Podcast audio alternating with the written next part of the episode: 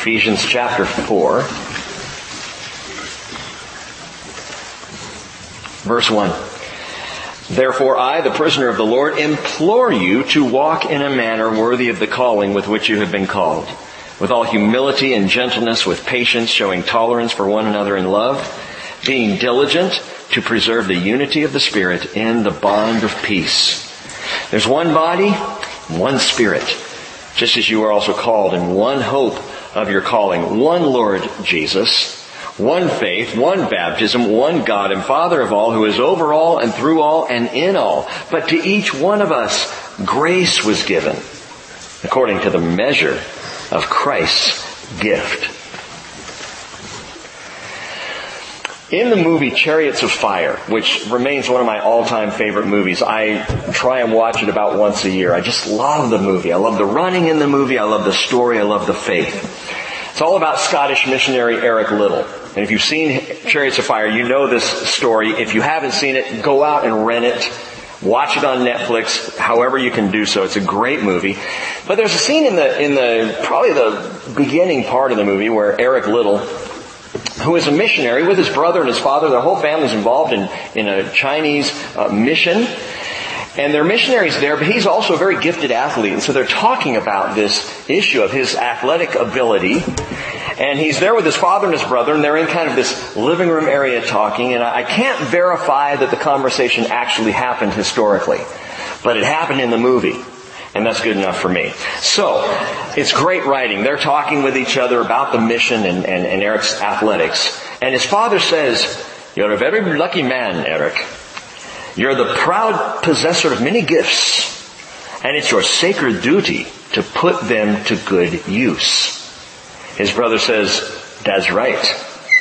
Running, we know you can, strong and true. And the mission cannot but gain by your success. What we need now is a muscular Christian." I just love the way he says that. "We need a muscular Christian to make folks sit up and take notice." And his father says, "Eric, you can praise the Lord by peeling a spud if you peel it to perfection. Don't compromise. Compromise is a language of the devil.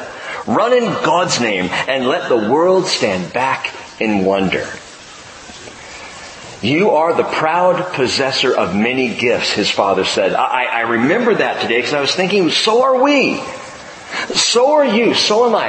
The possessors of many gifts. Gifts for the walk. And the gifts given are according to the immeasurable gift of God's grace in Christ. That gift is enough. With God's grace alone, we have been given an immeasurable gift.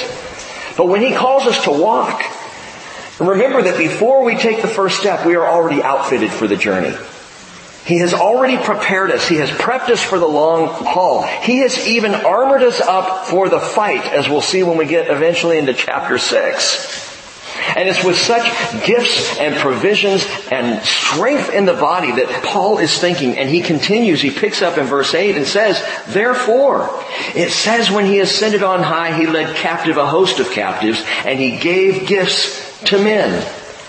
Now, this expression, "He ascended," what does it mean except that He also had descended into the lower parts of the earth? He who descended is Himself also He who ascended far above all the heavens, so that He might fill all things. And He gave some as apostles, and some as prophets, and some as evangelists, and some as pastors and teachers, for the equipping of the saints, for the good work of service, to the building up of the body of Christ. Now, we're going to really get into this stuff on Sunday. In fact, I think I told you that a week ago, that we're going to talk about these positional gifts that Jesus gives to the church. Gifts of apostles and prophets and evangelists and pastors and teachers, or some would say pastor teachers. I'll explain that Sunday. But all of these positions, if you will, these positional gifts, they're personal trainers for the body of Christ. That's the idea. That they're given by Jesus to the body, raised up in every fellowship and throughout the body of Christ for the purpose of creating muscular Christians. To strengthen the body through the teaching of the Word, through example, through the bringing of the gospel. And the section that follows, well, this just reads like a workout plan for muscular Christianity. Don't, don't shrink back from that. When I say a muscular Christian, as quoted from Chariots of Fire, we're talking about strength in our Christian walk, and not shrinking back, and not having concern, and not fearing. Muscular Christians. Think about that. Look at verse twelve again. It tells us, for the equipping of the saints for the work of service to the building up of the body of Christ, until we all attain to the unity of the faith and of the knowledge of the Son of God, to a mature man, to the measure of the stature which belongs to the fullness of Christ. And immediately after describing these personal trainers for the body, he describes three different muscle groups, if you will, that benefit from the strength training that he's describing here. Three muscle groups in the church. Three things, three areas in which the church is to be strong. Unity, intimacy, maturity. Note these. Unity, intimacy, maturity. We've already been talking about unity. And he now refers to unity by faith. Until we all attain to the unity of the faith. What faith? Faith in Jesus. It's not, we're not unified just because we have a faith, because we have a belief system. It's not the system that unifies us, it's the Lord Jesus, the one in whom we put our faith. And this is the same concept that we already read back in verse three, being diligent to preserve the unity of the Spirit in the bond of peace. One Spirit, one God, one Lord Jesus, and our unity is in Him. And I, I'm, I'm pausing here because this is bigger than a statement of faith. It's bigger than doctrinal distinctives. That is not what unifies us. The unity is faith in Jesus. Uh, look at it this way. If I'm united with Him by faith, and you're united with Him by faith, then we are united together by that same faith. That is what we share. That's what draws us together. More than any other single factor in Christianity, Christ is the point of our unified connection. He is the issue. And it, by the way, is the responsi- responsibility of apostles and prophets and evangelists and pastors and teachers alike to build up the body of Christ first and foremost by calling us to fix our eyes on Jesus. If you are ever involved with a church fellowship that sidelines Jesus, that rarely mentions Jesus, that has little to do with Jesus, you're in the wrong place. And at best, the leadership of that fellowship is shirking their primary responsibility. It is Jesus, it is Jesus, it is Jesus. Just talking to Glenn out in the foyer, and he was talking about some stuff he's going to be sharing in his in his small group, and and I won't even tell where it is. I'm not going to burst his bubble. But I will tell you this much, it's all the words of Jesus. And Glenn said, it's Jesus, so it's just... And he got all tickled. You know how Glenn can do that. He got all tickled. He goes, it's just truth. It's Jesus, you know. And that's the point. And if we open our Bibles and we don't mention the name of Jesus, we have missed the point of the Scriptures. And we have missed the fact that He is the unifier of His body. It's His body. We are His body. It's like talking about the body of Rick, but never mentioning my name wouldn't make any sense. Why you would be talking about my body, I don't know. But you're understanding what I'm trying to say here. And as our faith grows, individually and corporately, our muscular unity by faith in Jesus must grow as one. Along with the unity of faith in Jesus comes what Paul says here for the building up. He says, until we attain to the unity of the faith. And, secondly, of the knowledge of the Son of God, or what I would call intimacy. Now, don't misunderstand this. The knowledge of the Son of God doesn't mean His knowledge. It's not saying that we are attaining to the same knowledge that Jesus Himself has. Now, understand, yes, we have the mind of Christ. First Corinthians two sixteen tells us. And yes, His Spirit teaches us all things, John fourteen twenty-six tells us. But in this context, what Paul is talking about, the knowledge of the Son of God, is knowing Jesus. Rick, you're, you're hammering this whole knowing Jesus thing. Well, He's the point. He's the unifier, and He's the point of our knowledge. Knowing Jesus, having the knowledge of the Son of God, is intimacy. Paul comes back to this over and over. In fact, in the next letter he's going to write, the letter to Philippi, he says in Philippians chapter three, verse eight, I count all things to be lost in view of the surpassing value of knowing what my church teaches. No. The surpassing value of knowing Christ Jesus my Lord. Period. He says, for whom I have suffered the loss of all things, I count them rubbish, so that I may gain more understanding of my doctrinal theses. No, more understanding of Christ, that I may gain Christ. He says, and may be found in Him, not having a righteousness of my own derived from law, but that which is through faith in Christ. The righteousness which comes from God on the basis of faith. Listen, get this, that I may know Him. It's knowing Jesus. This, I know I've talked about this before a few times, but this revolutionized my faith. Absolutely revolutionized everything I thought that I knew. Changed it all. I truly grew up thinking that faith was what my church taught. It was aligning myself with the precepts of men, with the thinking of men, with the rules and regulations handed down by the fathers of my particular brand, by the way, of church. And when I began to get the idea that Jesus wasn't just a figure of history, but was present now, and that this whole thing was coming down to the culmination of knowing Him and then being ultimately in His presence, it changed everything for me. Suddenly, I wanted to know everything that was in this book. Suddenly, I wanted to be with His people, unity of the faith. And suddenly, the knowledge of Jesus went way beyond thinking and filling my head full of facts and figures. It went into the intimacy of knowing Jesus Christ. Uh, Paul said, that I may know Him, and note this, I, this, this verse, Philippians three ten, and the power of His resurrection, and the fellowship of His sufferings, being conformed to His death. And often people will read that verse, I want to know Christ, and the power of His resurrection, fellowship of His sufferings, being conformed to His death. And we think, man, I can get excited about the power of resurrection. That sounds good. And I can also be brave about joining into the fellowship of His sufferings. All right, bring it on.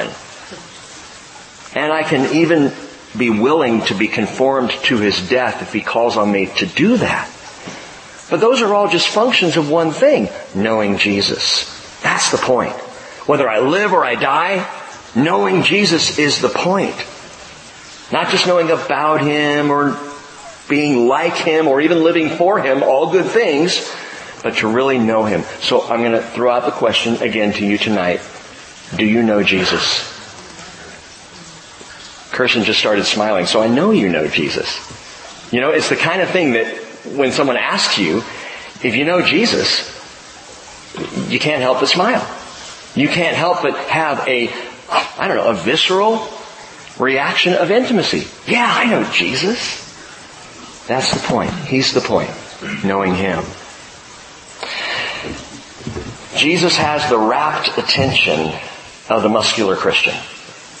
The muscular Christian, the strong Christian, is just always watching Jesus, always running to Jesus, always thinking about Jesus. So unity is a muscle group that is strengthened. Intimacy is strengthened. And then finally, number three, maturity. In fact, he says, until we uh, all attain to these things, to a mature man, to the measure of the stature which belongs to the fullness of Christ. And that's mind-blowing. That's where we're headed. To the measure of the stature which belongs to the fullness of Christ Jesus. What we're talking about here is standing tall, full-grown, strong in the Lord, muscular Christianity.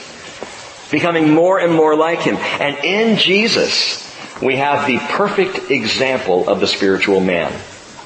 Ladies, I would add, the spiritual person, the spiritual woman finds her perfect, perfect example of spirituality, not in Mary, you know, not in one of the female, uh, um, well, there are a couple that are actually called apostles. I'll get back there on Sunday. But the female followers of Jesus, not them. No, Jesus is your perfect example for living the perfect spiritual life as a woman of God, as a man of God. He's the example. He's it. And he is the perfect example because he showed us, I said this before, Jesus came to this world to reveal God to man, but also to reveal man in relationship with God. To show us how we as human beings are to live in this intimate, unifying, mature relationship. And Paul goes so far as to say that we are attaining to the very fullness of Christ. The pleroma is that Greek word we've seen now several times in the writings of Paul. And here in this letter, he uses it four times. It's the fourth time we've, we've seen it. Chapter one, verse ten, he talked about the fullness of the times. Chapter one, verse twenty-three, he talked about the fullness of Him. Chapter three, verse nineteen, the fullness of God. And then in verse thirteen here, the fullness of Christ. And I shared before, pleroma means the full contents. Remember, it's like a laden ship that is filled to the to the brink with sailors and soldiers and rowers and passengers and freight. It's completely loaded down. And that's the concept of this word. Colossians one nineteen, Paul used the word. He said it was the Father's good pleasure for all the fullness, that is the fullness of God, to dwell in Christ. Colossians two nine, for in Him all the fullness of deity dwells in bodily form. Now, make the association here. If all the fullness of deity dwells in Christ, is in Christ, if He encompasses all the fullness, and now we are to attain to a mature man to the measure of the stature which belongs to the fullness of Christ, what does that mean? Now don't get out ahead. Don't start thinking, oh, well, that means I'll become a Christ. No, you won't. Trust me, we all know you too well. No, I'm not going to become, but I am going to become like Him. And I love how F F Bruce puts it. He says, the fullness of deity resides in Him, and out of that fullness, His church is constantly supplied. So as I know Jesus, guess what I'm getting with that? As I'm maturing in Jesus and unity in the body and intimacy with Him and maturity is taking place, I am receiving of the full supply of God Himself because Jesus is God. The fullness of, of deity is in Him. And we do have, Colossians one twenty-seven, Christ in you, the very hope of glory. Now that's, that's awesome. That's big. So why is it as Christians do we feel sometimes like we're running on empty? Why did we just sing in the song, I'm empty, but I come? Why do we feel empty? And I'll give you at least one reason. It's easier to pull a bowl of Lucky Charms than to make an egg. It is easier to pour a bowl of Lucky Charms than it is to fry up an egg. It's going to take me more time to get something that, that actually is healthy for me, so pour the bowl of Lucky Charms. After all, they are magically delicious. Right? As a kid, I lived on sugar cereal. I mean, Saturday mornings... If I could have it in the morning before school, I would have it. My mom would never let me. But I'd come home from school and start pouring. I would go through three or four bowls between getting home from school and dinner. All of the different kinds. Sugar cereal. If, if sugar was in the title, Rick was in.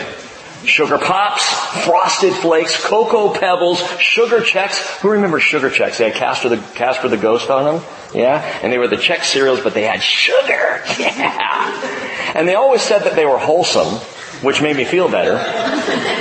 What wholesome even meant. Here's the point. It is easier to wolf down the empty calories of human philosophy. It is easier to, to feed the felt needs and earthly wisdom. And the problem is when we do that, we run out of steam. We literally sugar crash for lack of substance. We have... In the Word of God, by the Spirit of God, we have all the fullness of God in Christ Jesus to supply our every need, to strengthen us in every situation. And when we are feeling empty, it's because we are filling up on empty calories. We're not filling up on the Word of God. Now, I'm preaching to the choir, Wednesday night gang. I'm so glad you're here. But why is it that Christians find that they're just... Just weary and tired and worn out. You know what? The Spirit says time to grow up. Time to mature. Time to eat food that actually will strengthen the protein of the Scriptures. The power of God. which is fully available to us. Verse fourteen, he says, as a result, we are no longer to be children, tossed here and there by waves and carried about by every wind of doctrine, by the trickery of men, by craftiness in deceitful scheming. And after giving those three muscle groups of unity, intimacy, maturity, now Paul turns around and he talks about three examples of half-baked, empty calories that people would sometimes rather fill up on. Things that, that are contrary to the unity and the intimacy that we're talking about here, and the maturity. The first one is the winds and waves of doctrine. Now think about this interesting phrase, the winds and waves of doctrine. You know, those who are tossed here and there by waves, carried about by every wind of doctrine. I, I read that and first thought, maybe you thought this, wait a minute, winds of doctrine. I would think that would be a good thing. Because isn't the word wind a euphemism for the Holy Spirit? Doesn't Jesus say in John chapter three verse eight, the wind blows where it wishes and you hear the sound of it but do not know where it comes from and where it's going? So it is with everyone who's born of the Spirit. So the Spirit, the pneuma is the word, the wind.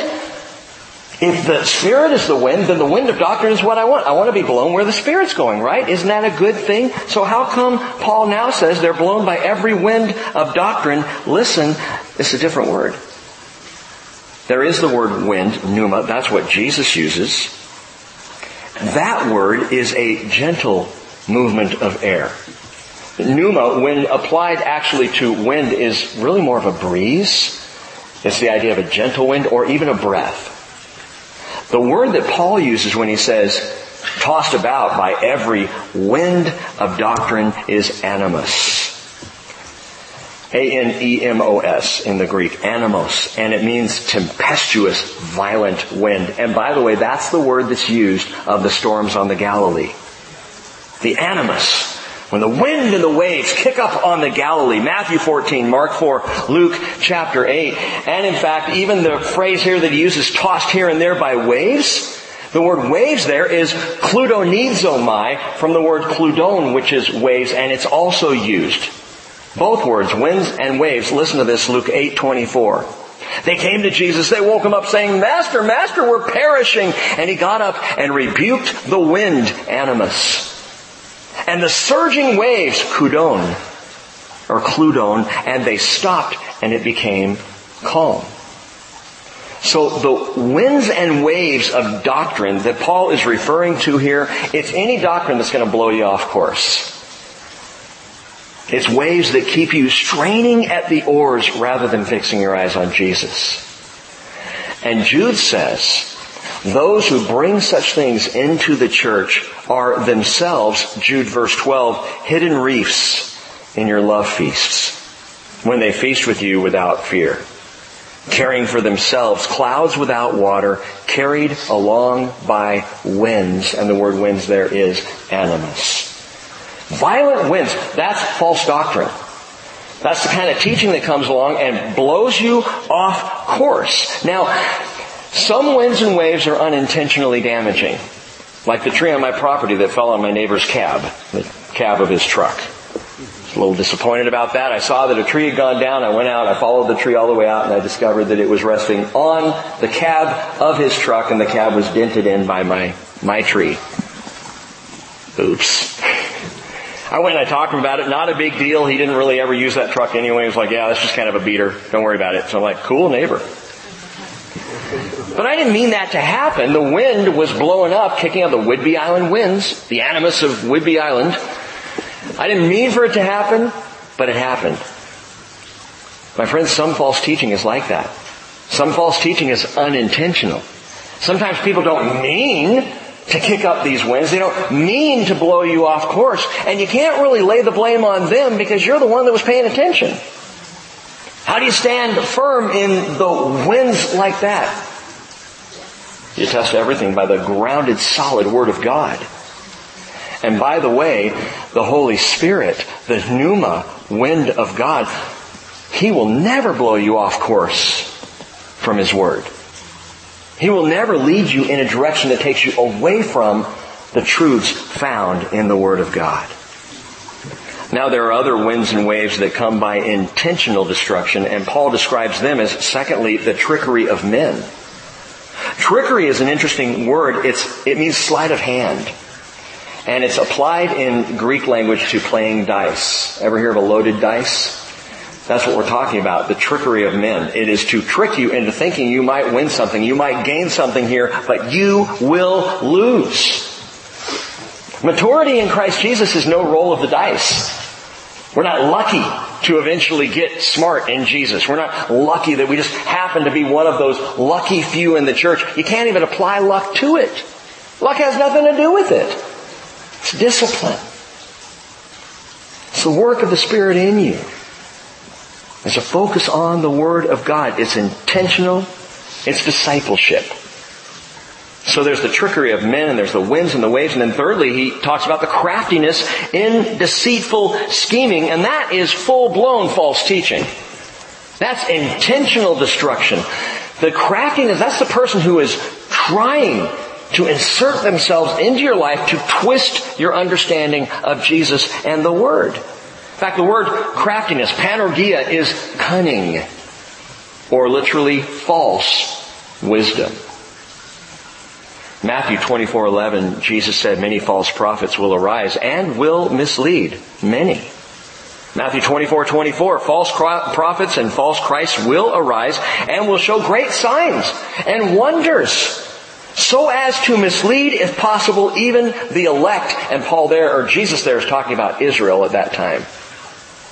But the point is, and it's interesting, Jesus says they'll even show signs and wonders, so you've got to be careful with experiential things. Well, this happened to me. Okay, that's great. Is it represented in the Word of God? All kinds of things can happen and not be godly. They can look godly, they can seem godly, and again, there is unintentional false teaching, but there is also, as in right here, intentional false teaching.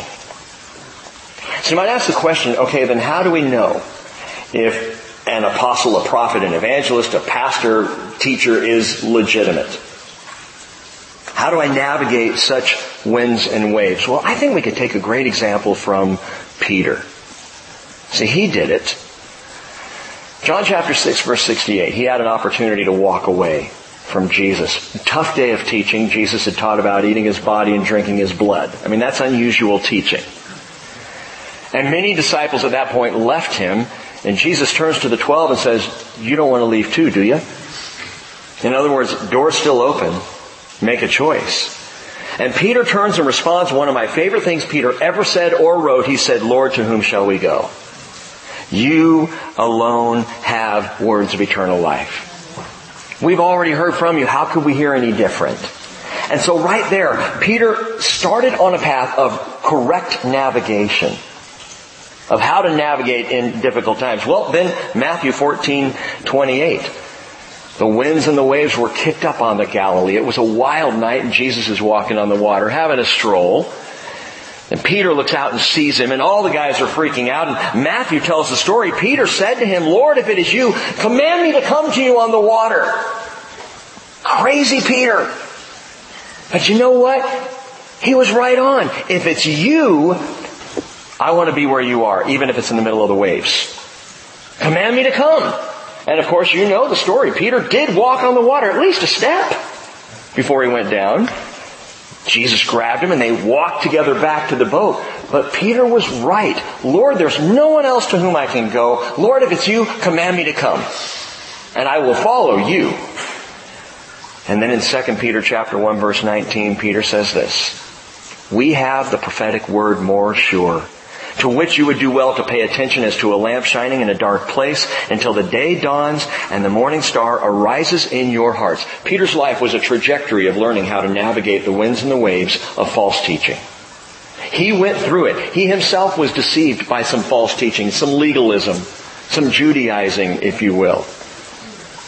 But he navigated because he kept coming back to Jesus again and again. And by the way, it's Jesus who said of the false teachers and the true teachers, you will know them by their fruit. You want to know if someone's truly teaching the Word of God, if someone's truly in line with, with Jesus? You test everything by the Word, and you will know them by their fruit. wasn't sure if I was going to tip your uh, tip my hand on this one. I, I will. Uh, Sunday morning when we talk about the the gifts, that is the apostle, prophet, evangelist, pastor, teacher, um, there's one thing I want you to pay attention to. Something that's interesting about all uh, five of these listed here. They're all word-based. You realize that? That of those five positional gifts that Jesus gives to the church, they are all word-based gifts. They are all messengers of the Word of God. That is the primary calling of the apostle. He is sent to bring the Word of God. The, the prophet speaks the Word of God. The evangelist shares the gospel of Jesus Christ. The pastor, teacher, and that's probably more what it is, pastor, teacher, as opposed to two different words. The pastor, the teacher, bring the Word. If you want to divide them, teacher is obvious, pastor is shepherd. What does a shepherd do? He feeds. And the feeders are the leaders in a church body. So, we'll talk more about that Sunday. But verse fifteen, Paul says, but different than that, speaking the truth in love, we are to grow up in all aspects into Him who is the head, even Christ. Speaking the truth in love. You know what? Even when it's difficult to share, this is what we are called to. To speak the truth.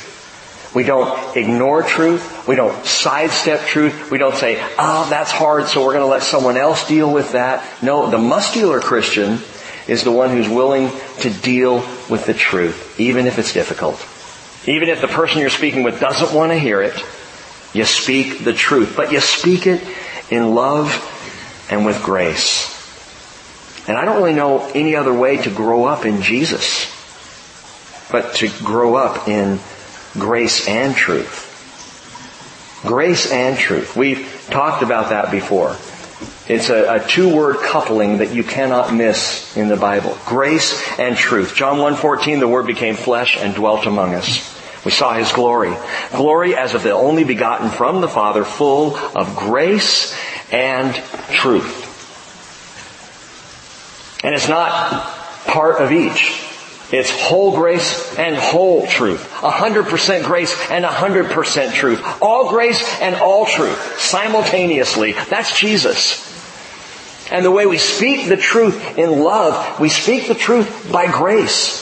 And we show grace by speaking the truth. And the two must be together. It is amazing to see in the Hebrew Scriptures specifically how often these two words are paired. Grace and truth.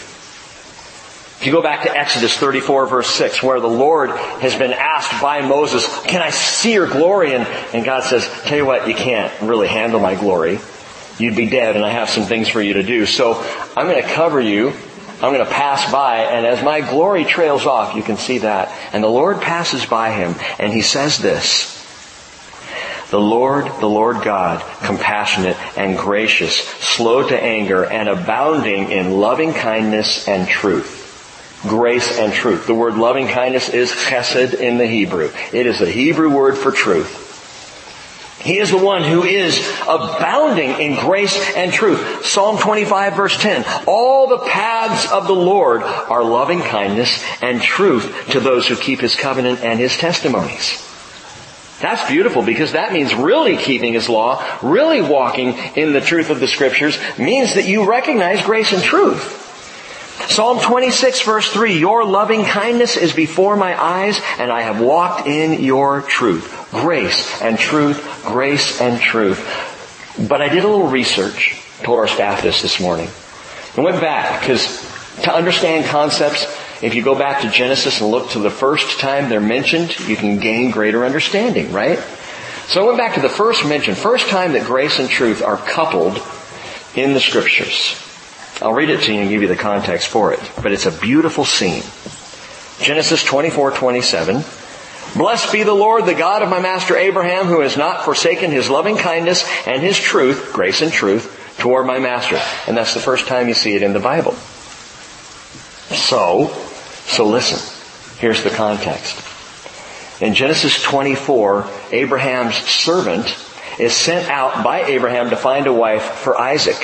When he meets Rebekah and realizes that she's the one, he prays, "Blessed be the Lord, the God of my master Abraham, who has not forsaken his grace and his truth toward my master." So what's the point? The first time grace and truth are put together in the Scriptures is when a father asks his servant, oh, by the way, his servant's name is Eliezer, which means helper. So it's when the father asks the helper to find a bride for the son. Grace and truth. Isn't that beautiful? By the way, that whole story is just magnificent in terms of the picture of Father, Son, Holy Spirit, the church, the bride, all of it. It comes together, Genesis twenty-four through, or twenty-two through twenty-four. Don't have time for it tonight. But that's the first time you hear about grace and truth, is in the context of a bride for the Son, found by the Spirit, found by the helper of the Father. Amazing. The law was given by Moses, John one seventeen. Grace and truth came by Jesus Christ. So to speak the truth in love is to gently, kindly bring grace with truth. It's not gamesmanship or conniving. It's not playing personal politics. You speak the truth because you love someone enough to do so. Well, verse fifteen going on, speaking the truth in love, we are to grow up in all aspects into Him who is the head, even Christ, from whom the whole body, being fitted and held together by what every joint supplies, according to the proper working of each individual part, causes the growth of the body for the building up of itself in love. Now that's interesting language. I mean, obviously Christ is the head, so we got to keep that straight. He is the head. He is the one who gives direction to the body. If the head wants to go that way, the body needs to go that way. We follow the direction, the leading, the authority of Jesus Christ. It's not me. It's not you. It's not us. He is the head. But then Paul goes on and he says, we are fitted and held together by what every joint supplies. Joints don't supply. You ever think about that? Joints don't supply. In fact, they're just simply points of intersection or connection in the body. Joints are connected then by the ligaments. Remember we talked about the ligaments of peace? The unity of the Spirit in the bond. The ligament is the word there. Of peace. And so the ligaments are those sheaths that will go over the ends of the bones and connect at that connection point where, where we, what we call the joint. But the joints don't supply. The joints are supplied. I mean, I'm talking physiology.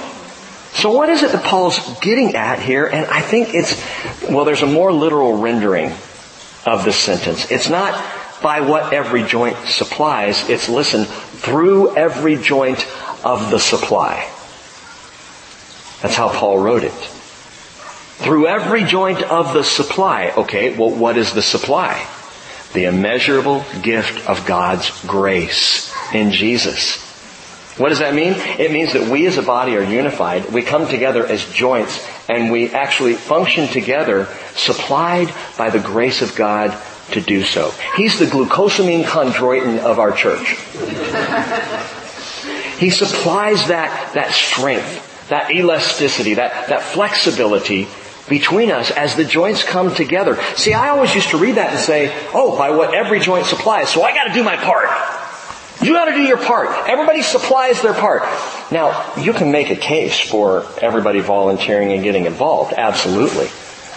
But I don't believe he's saying that here.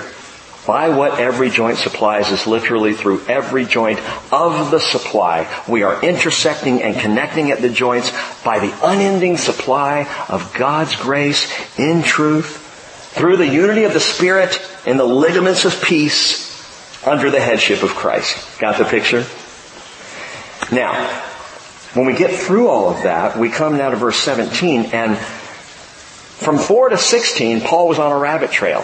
We've seen this over and over with Paul, where he gets excited and he heads off in another direction. He originally started talking about how we walk in a manner worthy of the calling with which we have been called, and then he rabbit trails from the walk of the worthy to the description of the maturation of the muscles in the body. And it's a good rabbit trail because he's, what he's saying is we've got to mature so that we can walk this walk. You got to walk worthy of the calling. But here's how you grow up, and once you've grown up and as we mature, now, now, let's get back to talking about the walk of the worthy, back to the walk itself.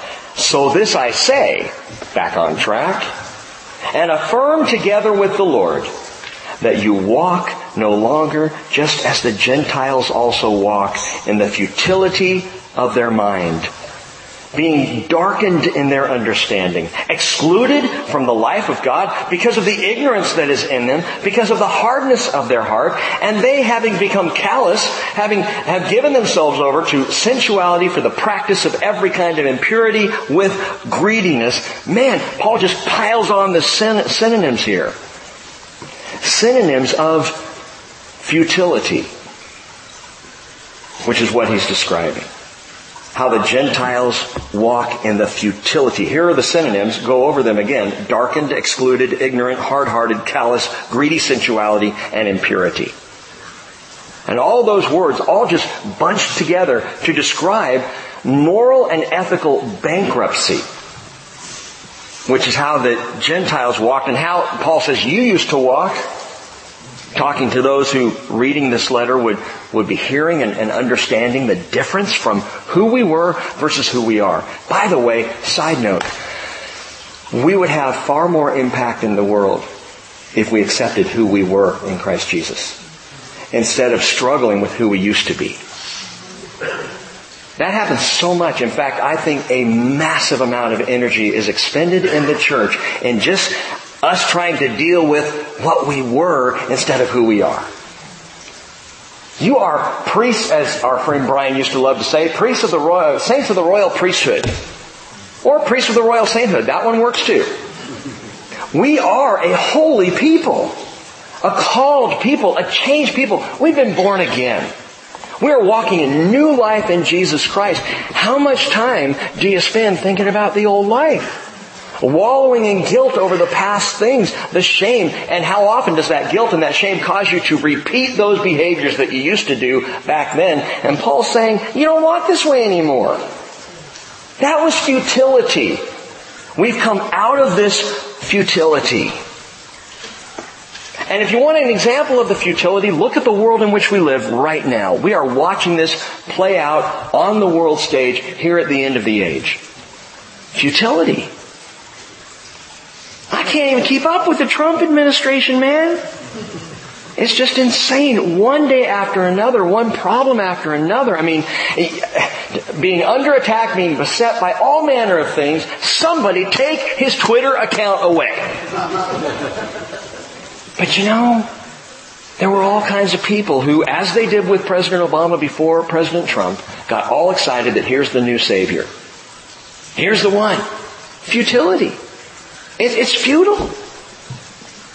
Paul describes the futility of the way that they used to walk. He compares it actually uh, pretty graphically in such a way that it, it sounds like what he wrote to the church at Rome. Let me read this to you.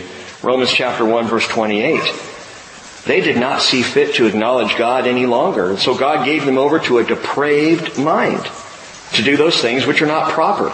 Being filled, now note this, filled with all unrighteousness, wickedness, greed, evil, envy, murder, strife, deceit, malice. They are gossips, slanderers, haters of God, insolent, arrogant, boastful, inventors of evil, disobedient to parents, without understanding, untrustworthy, unloving, unmerciful. And although they knew the ordinance of God, that those who practice such things are worthy of death, they not only, not only do the same, but also give hearty approval of those who practice them. Futility. Now, I don't know about you, but when I hear the word futility, I think of emptiness. But that's not what the word means. The futility of their thinking, back there in Ephesians four seventeen. The Gentiles walk in the futility of their mind. Futility is the Greek word mataiotis, which literally means devoid of truth. So there is an emptiness devoid of truth, but the person's not empty. They're filled with something else. The commentator uh, by the name of Vaughn said, the thought is not that unregenerate minds are empty, it is that they are filled with things that lead to nothing. Futility is that you're headed for nothing. You're, it's, it's back to the cereal example I gave you before, the sugar cereal, the empty calories. You're filling up, but it's not getting you anywhere. It's futile. And Paul says, that's, that's where you were. But by stark contrast, verse twenty, he says, but you did not learn Christ in this way. If indeed you have heard Him and have been taught in Him, just as truth is in Jesus. Truth is in Jesus. Jesus says, if you continue in my word, you're truly disciples of mine. You'll know the truth, and the truth will set you free. How can the truth set you free? The truth can set you free because He's a person. Jesus said in John fourteen six, I am the truth. So I am capable of setting you free. As you know me, you know the truth. And the truth sets us free. I love that Paul here didn't say, He didn't say, you did not learn about Christ in this way. Note this, he says, you did not learn Christ in this way. You didn't learn Christ in this way. In other words, it's not that we learned a system or a method. No, we learned Jesus. And not just about Him, we learned Him. We got to know Him. We've come into relationship with Him. And that's wholly different than the feeble, futile education of this world. Because the best the world can give you is systems, methodologies, precepts, you know, concepts and ideas. That, that's what the world can give you. But did you learn Christ? Did you learn Christ? Which is back to my original question of, do you know Jesus?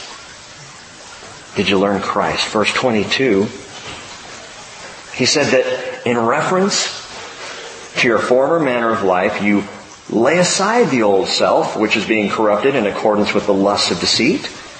You be renewed in the spirit of your mind. You put on the new self, which in the likeness of God has been created in righteousness and holiness of the truth. You see, that's what happens when you know Jesus. Transformation begins to take place. Not just education, but transformation. And Paul says, what happens is we lay aside the old. We become renewed in the spirit. Note this, he says, the spirit of your mind. What does that mean, the spirit of your mind? It's literally the spirit of your understanding. And he says, you put on the new. It, it's that old saying, we've heard it, said it a thousand times, that Christianity is not a religion, it's a relationship. Oh, Rick, yeah, it's okay. That should be a bumper sticker. It probably has been for years. It's not a religion, it's a relationship. But, but gang, that's what we have been born into. Born again into literally becoming new spiritual beings by the Spirit of God. Paul said in Second Corinthians five seventeen, therefore, if anyone is in Christ, he's a new creature. The, the old has passed away. Behold, new things have come. But I want you to catch something here. It's curious the way Paul writes this. Again in verse twenty-two, he says, in reference to your former manner of life, he says, you lay aside the old self. He doesn't say you laid aside. He says, this is what you need to do. You need to, in essence, lay aside the old self. He says that you be renewed in the Spirit. He said not that you were renewed, but that you be renewed. He says, and put on the new self. It's not that you did put on the new self. It's that you need to put on the new self. I read that and I thought, you know, I think more of us as Christians need to hear that and get with the program. We've got to lay aside the old, be renewed, and put on the new self. But here's the thing, all of that... All of that should have happened when I believed. I mean, that was back then. But we're still spinning our wheels. Paul's still having to tell Christians, put on the new. What's interesting is when he wrote to Colossae, he said a very similar thing, but he said it slightly differently. Colossians three nine, he says, you laid aside the old self with its evil practices. So with that church group, he said, you did this. Hallelujah. Remember when you gave your life to Jesus? Yeah, you laid aside all that stuff before. But here he says to them to lay aside the old self as if they hadn't done it yet. couple things behind this. I think one is simply this is more evidence that Paul intended for Ephesians to be a circular letter to be distributed for new believers. Because the Ephesian church was a strong church, even by the time he sent this letter to them. He loved them. He had a relationship with them. Their elders were the ones who cried over Paul, wept for him, hugging him and holding him before he went back to Jerusalem for fear he was going to die. This is a solid church. But Paul is saying, to the not to the solid church, I think, but through this solid church. This is the message. This is part of what the gospel does, is it allows us to lay aside the old self, to become renewed, and to put on something wholly different. That's part of the gospel message. You get to be brand new. A completely new you. So this is more than just a doctrinal treatment to the already believers. It is, I believe, for new believers. But it's also a great word for all of us. Man, continue laying off that old stuff. The old stuff starts to creep on. You know, you look in the closet, and there's that shirt, and you haven't worn it in six years. Because the last time you wore it, your wife said, that shirt really doesn't look good on you.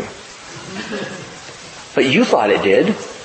And there it is, and you think, yeah, yeah, I look good in that shirt. I'm wearing that shirt today. You put it on, you walk out for breakfast, and your wife says, six years have gone by, and she says, you going to wear that shirt?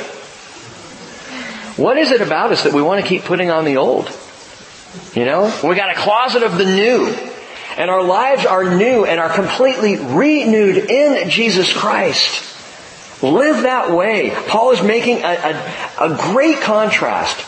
The futility that is a futility of filling up unto emptiness, or you can live brand new, born again in Jesus. So that's a great word for the new believer, but it's also a great practice for the muscular Christian. Don't put on the old again. Wear the new. And he says this, he says that we have been created in righteousness and holiness of the truth. And then he says, therefore.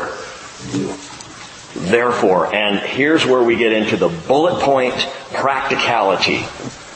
And by the way, as a side study, every single bullet point that Paul's going to give here, every single practical thing for you in your spiritual life, you see in Jesus. He exemplifies it. Look at these. Therefore, laying aside falsehood, speak truth each one of you with his neighbor, for we are members of one another. First, speak truth. Now, he already said speak the truth in love, but here Paul's just saying, speak truth. Just tell the truth, man.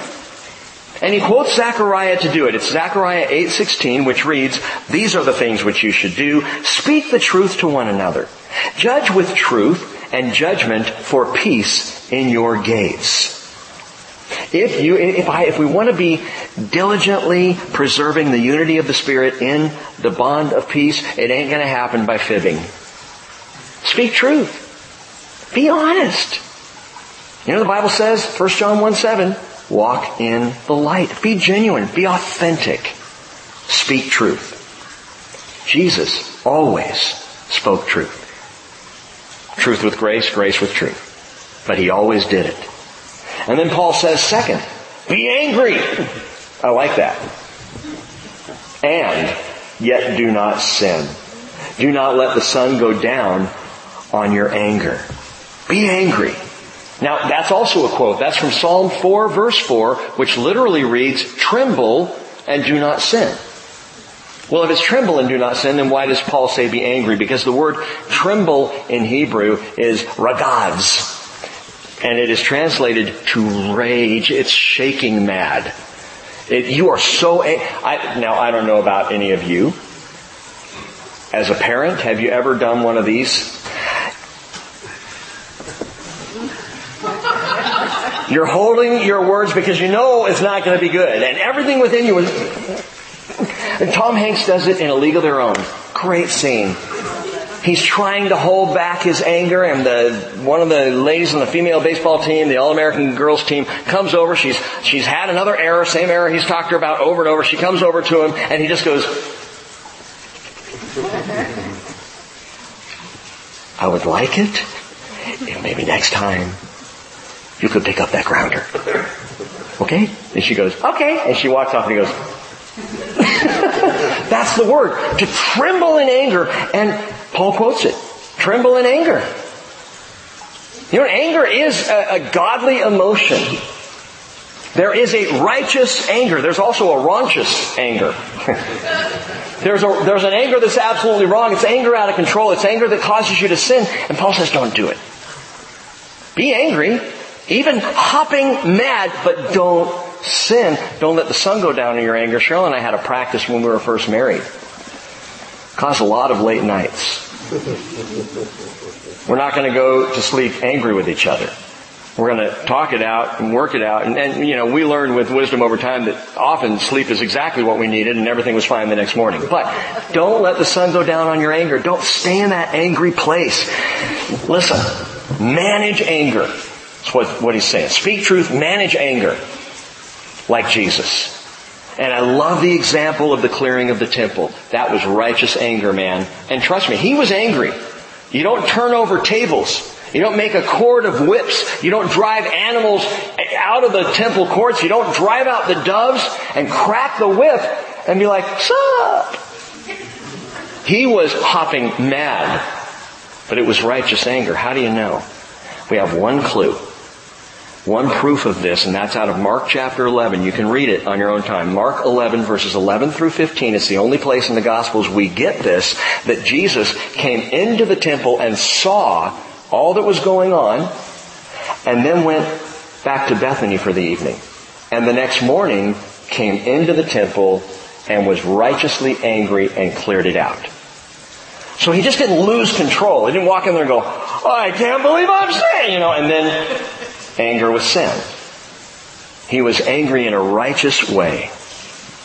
Now it's interesting to me that Paul adds in this very same sentence, be angry and yet do not sin, do not let the sun go down on your anger, and do not give the devil an opportunity. Because when we're angry, we're out of control. And when we're out of control, it's devil time. See, God is, God is in control. God is not a God of confusion. God is not a God of chaos. He's not a God of wild, out-of-control behavior. The devil is. And when we are out of control, we have just cracked the door for Satan to do his work, to lead us into sin. James chapter one, verse nineteen says, everyone must be quick to hear, slow to speak, and slow to anger. For the anger of man does not achieve the righteousness of God. I would add to that that the anger of Christ does. And there are times where it is wholly appropriate to be angry. I often find myself angry at the unrighteousness in the world. I've told you before, I get angry in our fellowship when division seems to rise up. So there are things that can make us angry, that it's a Christ-like anger. But in this case, Paul says, manage it. Speak truth. Manage anger. This is what a mature walk looks like. And then he says in verse twenty-eight, he who steals must steal no longer, but rather he must labor, performing with his own hands what is good, so that he will have something to share with the one who has need. So, speak truth, manage anger, earn your keep. Earn your keep. The Bible is replete with examples of personal responsibility. That you don't just rely on everybody else to take care of you. You earn your keep. You be a good steward of what God has given you. Second Thessalonians three verse ten, Paul went so far as to say, if anyone's not willing to work, then he is not to eat either. Serious prescription for the fellowship in Thessalonica. If you got someone just hanging on, you know, want you just to provide for them, no, uh-uh. Put them to work. If you're not willing to work, you don't eat. And then he says, for we hear that some among you are leading an undisciplined life, doing no work at all, but acting like busybodies. Now such persons we command and exhort in the Lord Jesus Christ to work in quiet fashion and eat their own bread. And I've seen it over and over. People get into trouble when they don't have anything to do. When they don't have enough to do. When they're trying to figure out how to fill their schedule. That's, that's when trouble comes. So work with your hands. Get involved, you know. volunteer, earn your keep. Verse twenty-nine, let no unwholesome word proceed from your mouth. Ooh, boy, our culture needs to read these. But only such a word as is good for edification according to the need, so that it will give grace to those who hear. So, speak truth, manage anger, earn your keep, watch your mouth. Watch your mouth. The word unwholesome here, when he says, let no unwholesome word proceed from your mouth, is sapros. Don't be a sap. Sapros, it means corrupt, putrid, rotten, harmful. And listen, when he says no unwholesome word, that would include everything from cursing to gossip, slander, hurtful words, sapros. It's all of it. Well, I don't use a single bad word. Yeah, but you're a filthy gossip, so stop it. Not you. None of you. But I'm making the point. Sapros, don't let this come out of your mouth. I, you know, James talks about how with the same mouth, we can praise God and curse man. Isn't it remarkable? The mature believer learns to control their mouth. The mature believer also, by the way, doesn't listen to things that make controlling your mouth difficult. What do you mean by that? I mean, what movies do you watch? The more you hear the words going in, the more they're going to come out. Especially when you're angry and you're trying to manage your anger, you get angry and you sin because now you're letting unwholesome words flow out of your mouth. This is practical, everyday stuff for the walk in Christ. Watch your mouth. Verse thirty. Hmm. Do not grieve the Holy Spirit of God, by whom you were sealed for the day of redemption. To me, one of the most marvelous things that we learn about the Holy Spirit in all the Bible is that He grieves. And the word grieves here is not He gets mad or ticked off or put out. I can't believe they're doing that again. No, that's... Don't grieve the Spirit. Grieve means a heaviness of sorrow. I feel that sometimes. I can feel a heaviness of sorrow when, when one of my children wanders into something I wish they hadn't. I grieve. You know, when, when a friend makes a decision that I know is damaging to his or to her life, I grieve. I, I feel that. There's, there's, a, there's a weight of feeling there. That's the Holy Spirit. Spirit of God is not, this is again where I say He is not the force. He's not an energy out there that God just kind of throws out on the world. The Spirit of God is God. Is Jesus, the Spirit of Christ among us, the Spirit of Christ in you, and you can grieve Him. How? By letting an unwholesome word proceed out of your mouth? By being angry and sinning? By any, any number, by, by telling a lie? And the Spirit just goes, oh, don't grieve the Holy Spirit. I mean, Paul's word goes, it, it cuts to my heart, because I think, wow, I, I don't want him to feel bad. I don't want him to feel sorrow over my decisions, over my behavior. What do I do? What do you say that grieves the Holy Spirit? Let me tell you something. He is here, and He is with you, and He is residing in you every day until the redeeming day. He's here for the duration. He's not going away. And we said on Sunday morning, the lampstand can be taken from a church. The Holy Spirit and the power of the Spirit on a fellowship can be removed. But the Spirit in you, the Spirit in me, and followers of Jesus, He's here. Sometimes neglected, sometimes grieving, sometimes joyful. Ever feel the Spirit laugh in your heart? I'm not talking about Holy Spirit laughter. Okay. But you ever sense His joy? I do a lot of times when we're worshiping. You, you just, you, you feel well up inside. That's, the Spirit's joyful. Don't grieve Him. Now, finally, in verses thirty-one and thirty-two, these are just contrasting verses of what to put away versus what to wear, landing in the ultimate greatest expression of love. Listen to this. Let all bitterness and wrath and anger and clamor and slander be put away from you, along with all malice. And let's just throw that one in. As long as you're getting rid of the rest, get rid of the malice. Put it away, man. Be kind to one another, tender-hearted, forgiving each other, and here's the kicker, just as God in Christ also has forgiven you. Nothing we do is more Christ-like, more mature than offering forgiveness. There is nothing you do that is more like Jesus in your life than forgiving a brother or a sister. Because it was on the cross, Luke twenty-three thirty-four, that Jesus said, Father, forgive them. They don't know what they're doing. Can you even imagine the moment?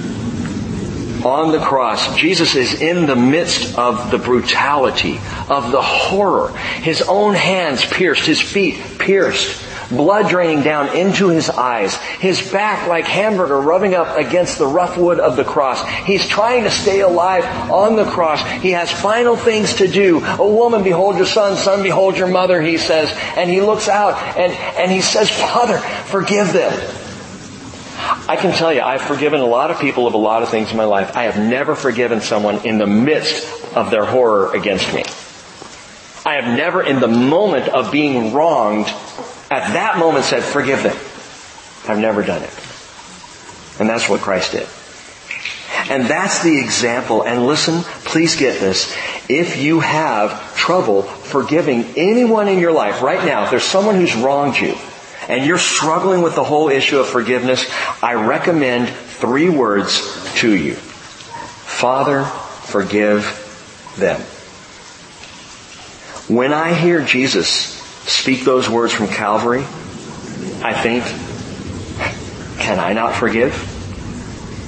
Can I not learn to forgive on the grounds of His forgiveness? If He can do that, is there anything, any wrong done against me that I cannot forgive? Father, forgive them. And I pray the words of Christ's forgiveness from the cross would echo through our minds as we mature as followers of Jesus Christ, so that forgiveness to family who have wronged us, forgiveness to a spouse or an ex-spouse, forgiveness to a friend, forgiveness to an enemy, that it's not difficult to do because God in Christ forgave me. This is the walk. And there's more coming up in chapter five, which we'll save for next week.